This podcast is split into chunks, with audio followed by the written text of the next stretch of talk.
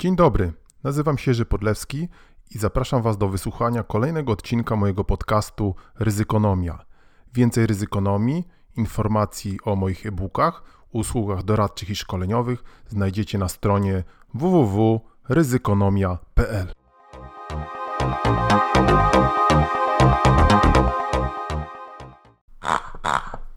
Cześć, cześć, cześć. Kolejny przegląd ryzyka ze świnką. Jak widzicie, udaje nam się kontynuować ten, ten cykl. Z tego, co słyszeliśmy, spotkał się on z zainteresowaniem, a szczególnie świnka. Dziękuję. No więc kontynuujemy. Ryzyka ekonomiczne, tak byśmy je nazwali, ogólnobiznesowe. W prasie czytamy ostatnio i to chyba wszyscy możemy zaobserwować, że rosną nam ceny. Co prawda inflacja, jak czytamy, dynamika inflacji nieznacznie wzrosła z dwa przecinek dwa procent do dwa przecinek trzy procent rok do roku. Natomiast co ciekawe, zmianie ulega struktura dynamiki cen. Rośnie ceny, rosną ceny żywności. Żywność wzrosła z trzy przecinek trzy procent do pięć procent, a jeszcze ciekawsze, że spadła dynamika wzrostu cen paliw. No to jest też bardzo intrygujące, z osiem przecinek sześć do cztery przecinek szesnaście. No to chyba już pewnie więcej wzrosnąć nie, mo- nie może. Paliwo jest już i tak drogie. Yy, możemy to zaobserwować oczywiście w cenie sławnej pietruszki, ale weźmy taką kapustę. sześćset dziewięćdziesiąt pięć procent wzrost rok do roku. Yy, to ciekawe nam się zaczynają tutaj tworzyć efekty. Yy, ekonomiści, o czym zaraz yy, przestrzegają, że yy, ten stary, można powiedzieć, yy, Ten, ten stary strach, ten stary potwór inflacji może nam podnieść głowę, szczególnie, że widzimy, że pieniądze rozsypuje się hojną ręką i ciekawe, co będzie dalej. Ryzyko polityczne, tak byśmy chyba to mogli nazwać. O, mamy nowy rząd, zrekonstruowany, jak to się mówi. Jakby tu skomentować, jakby tu skomentować? No nie będę chyba jednak komentował. Czy to coś zmieni? Mamy właśnie okres powyborczy. Naj, można powiedzieć, najbardziej zdolni nasi politycy udają się na paść na zielonych łąkach Parlamentu Europejskiego. Mamy nowych, mamy nowych ministrów. No właśnie. Pozwolicie, że no comment. Wzrost cen na budowach, w budownictwie. Czytamy, że z budów zaczynają, szczególnie z infrastruktury, z budów, z budów infrastruktury, z budów dróg, zaczynają nam schodzić wykonawcy, nam, nam, całemu narodowi. Ceny, ceny, koszty pracy bardzo wzrosły i nieustannie rosną, bardzo trudno jest znaleźć pracowników. Pięknym przykładem jest też ów sławny przekop na Mierzei Wiślanej, który, jak być może pamiętacie, pisaliśmy o tym na Ryzykonomii, komentowaliśmy, miał na początku kosztować pięćset milionów złotych. Po otwarciu ofert, bo oferty zostały otwarte, najtańsza oferta, z tego co widzimy, dziewięćset dziewięćdziesiąt dwa miliony, a najwyższa półtora miliarda. Jest też oczywiście taki kwiatek jak firma z Turcji, która chciałaby wybudować, wybudować ten przekop za jedną złotówkę, to pomijamy milczeniem. To też jest zresztą bardzo ciekawy, ciekawy problem kosztorysowania, różnego rodzaju project management. Są takie badania profesora Flyvberga z Uniwersytetu w Lund, o ile pamiętamy, który pokazywał, jak, jak na świecie te koszty infrastruktury są zazwyczaj niedoszacowane, a później się okazują przeszacowane i to jest chyba piękny tego Piękny tego przykład. Pewną taką, można powiedzieć, zazdrością, ale też i rozbawieniem obserwujemy kolejny, że zaczyna nam się, właściwie zaczął się nam i skończył w piątek kolejny kongres, Europejski Kongres Finansowy w Sopocie. Bardzo zaintrygował nas tytuł. Niepewne czasy, wyzwania i ryzyka. Muszę powiedzieć, że na tym kongresie kiedyś byłem oczywiście jako słuchacz, bo któż by chciał skromnego ryzykonomistę zapraszać jako, jako mówcę na tak, wśród tak szacownych, szacownych gron ciągle pojawiających się nowych prezesów największych spółek. Ja muszę powiedzieć, taka generalna uwaga, że mnie się już nawet na te kongresy nie chce chodzić, bo tam właśnie, tak jak powiedziałem, niespecjalnie pojawiają się jakieś nowe idee, owszem, pojawiają się nowi ludzie, natomiast nic z tego nie wynika, bo szczerze mówiąc, no, nie, nie chcemy być złośliwi, ale wydaje nam się, że my jesteśmy jako ryzykonomia, no, mówimy o tym ryzyku od dawna, coś na ten temat wiemy, ale okazuje się, że tam są lepsi eksperci od ryzyka. Choć oczywiście takich ekspertów od ryzyka y, też znamy, którzy bywają na takich kon- kongresach, o, o, o, chociażby profesor Dariusz Filar, y, pozdrawiam profesorze, y, pozdrawiam panie, y, panie Dariuszu. Business Insider publikuje artykuł z profesorem Filarem, y, który pisze, że w y, trakcie rządów y, dobrej zmiany zadłużenie wzrosło o sto dziesięć miliardów złotych, czyli średnio trzy miliardy w miesiącu. No, jak, jak, jak się wydaje, pięknie jest oczywiście ludziom pieniądze rozdawać, są napełniać ich kieszenie, są coraz bardziej zadowoleni, ale profesor Filar bardzo przez nas, bardzo przeze mnie, bardzo przez całą redakcję Ryzykonomii, szanowany ekonomista, zresztą wielokrotnie miałem okazję z nim rozmawiać. Nie wiem, czy też pamiętacie, profesor Filar onegdaj w młodości był uznanym autorem science fiction. No i profesor Filar zastanawia się, wszystko pięknie, ale co będzie, kiedy przy takim wzroście zadłużenia, które ostatnio przekroczyło chyba bilion złotych, spad- zaczyna nam spadać P K B. O tym się ostatnio mówi, znowu gdzieś przypominają mi się ostatnie artykuły ze Stanów Zjednoczonych, gdzie mówi się, że, że prawdopodobieństwo, czy taka ocena, ocena zagrożenia kolejnym kryzysem gospodarczym jest już przez analityków z Wall Street oceniana na sześćdziesiąt procent. No więc co się stanie, kiedy nam to P K B zacznie spadać?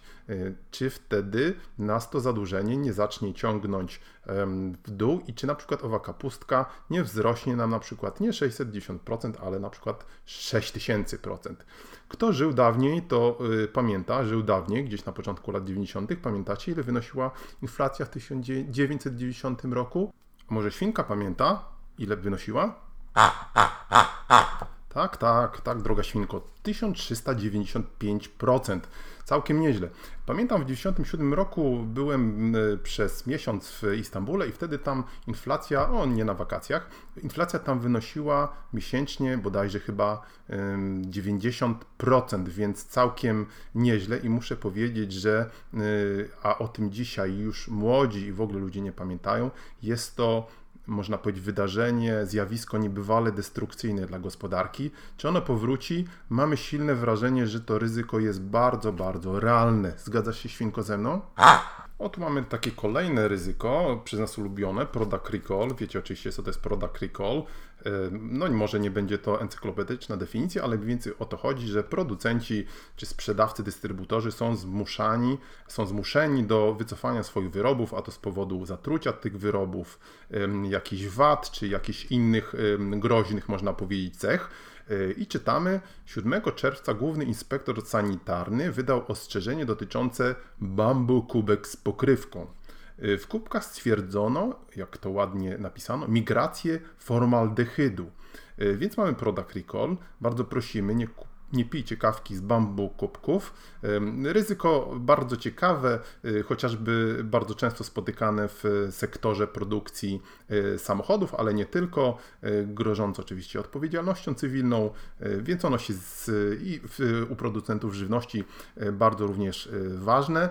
Producenci żywności, sektor agri, myślę, że poświęcimy jeden z odcinków naszego podcastu do zarządzaniu ryzykiem w sektorze, w sektorze, w sektorze rolniczym, chociażby bardzo ciekawej koncepcji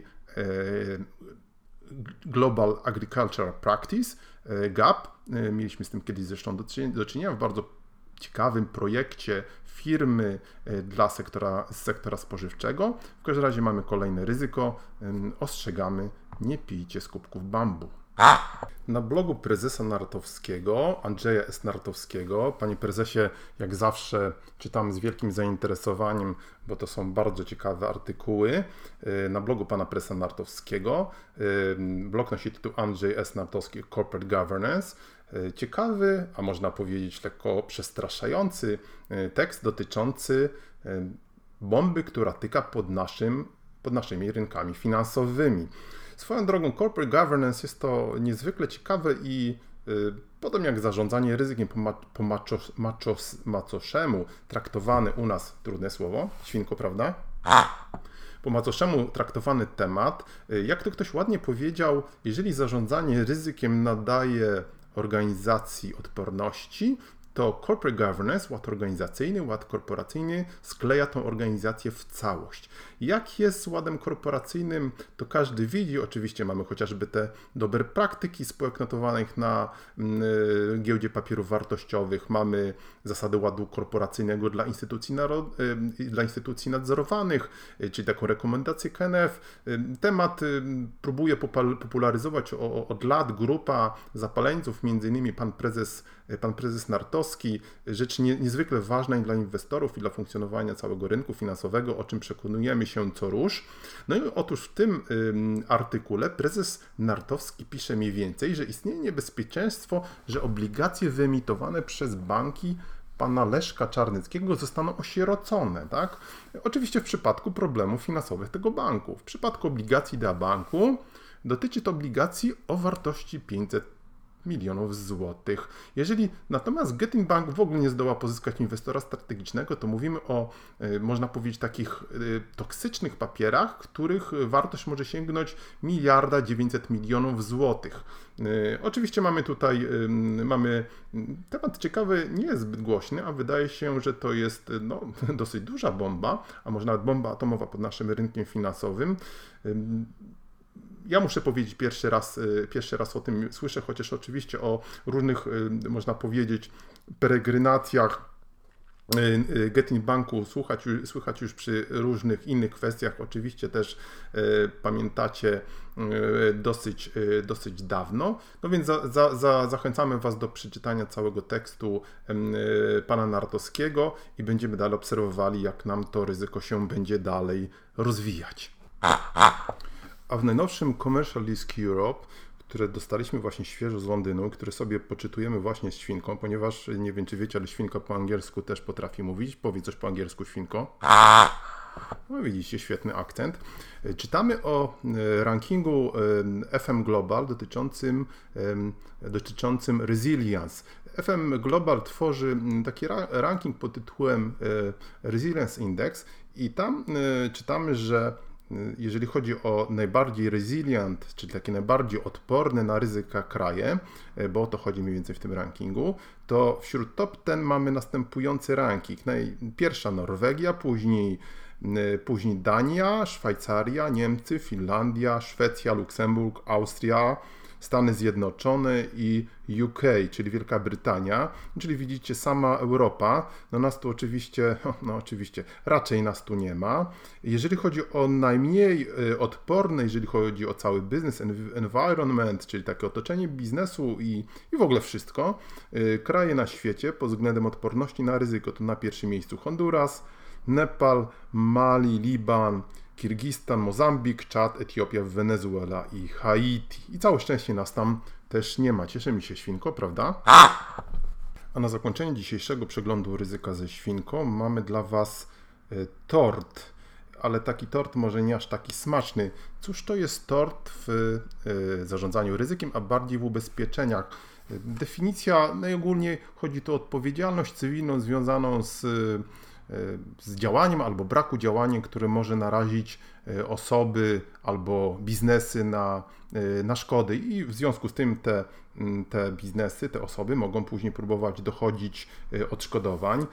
I tort w tym przypadku mamy całkiem nie, niezły, bo związany z firmą Bayer, niemiecką firmą, niemieckim koncernem chemicznym Bayer, który, jak być może pamiętacie, jakiś czas te, temu nabył amerykańską firmę Monsanto.